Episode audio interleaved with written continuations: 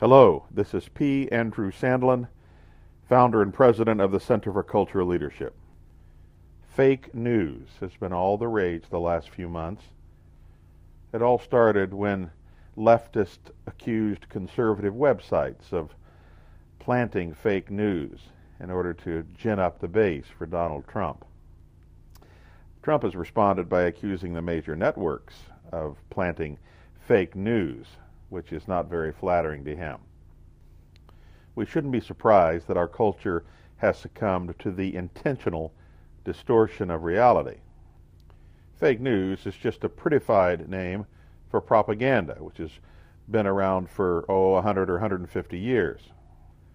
It didn't have a huge role in Western culture, which was influenced by Christianity, because propaganda does not have a huge role in a culture that is shaped by the Christian faith and by the Bible. Why is that? Christianity believes in a real, objective world created by God. It believes in real, objective facts. The fact that I even have to use those qualifiers, real and objective, before the noun facts, shows how far we've degenerated in our modern culture. Obviously, facts are real and objective, or they wouldn't be facts.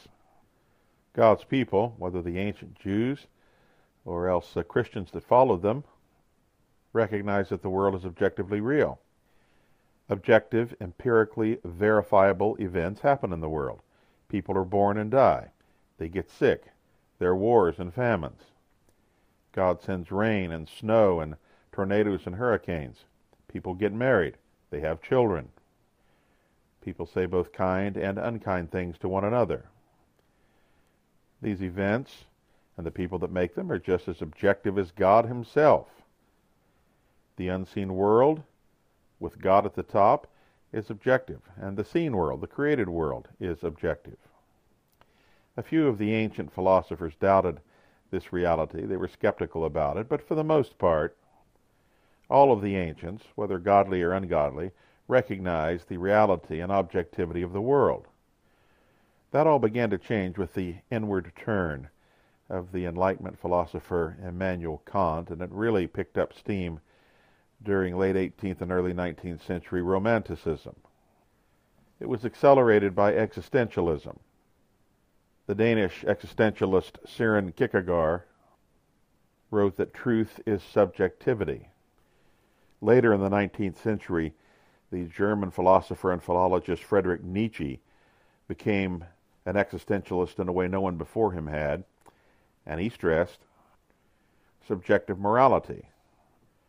Man makes up his own morals. This is basically where moral relativism came from. But if man can make up his own morals, why can't he make up his own reality? And that brings us right to fake news. When there are no longer any objective standards for anything, then reality itself can be a human invention. We've already seen that in the case of multiple genders. You get to decide whether you're lesbian or gay or transgendered or one of any number of other specific genders. God doesn't get to decide whether you are male or female, as the Word of God says He does, and which is plainly self evident in God's creation ordinance. Oh no. Man must get the final say on his sexuality. It's a short step there from simply inventing reality. If I want to believe that leading Republicans held a meeting to secretly conspire to strip medical insurance from poor people, well, then that's what happened. If it sounds plausible to me that the perverse pop singer Lady Gaga really is a Satanist, well, then obviously she is, and I'll post it on Facebook.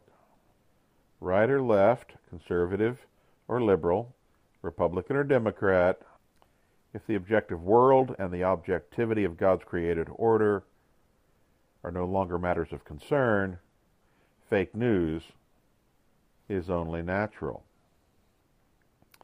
The Christian way is distinctively different. Nobody is religiously neutral. Everybody is either for the Lord or against him. However, because every person was created in God's image, every person must share God's reality and because of God's common grace, His providential goodness, displayed both to believers and unbelievers, both can perceive the created order and act on it. Even unbelievers must presuppose God's created order even to rebel against it. Here is a Christian approach to fake news. First, speak the truth. Declare what actually happened. If you're communicating news, do your best to verify it empirically with witnesses or reliable sources. Second, don't be quick to pass on bizarre stories, particularly the ones that would quickly reinforce your own viewpoint. Tending to believe evidence in line with your presuppositions is sometimes called confirmation bias, and frankly, there's nothing wrong with it and it is inescapable. However, be aware of your tendency to interpret all information in harmony with your views without verifying it. The alternative to fake news is news, reality. Because we live in God's world, because we're created in God's image, we can perceive and rightly interpret and rightly communicate God's reality. In God's world, fake news is not necessary. In Satan's alt world, fake news is normal. This is P. Andrew Sandlin for the Center for Cultural Leadership, ChristianCulture.com.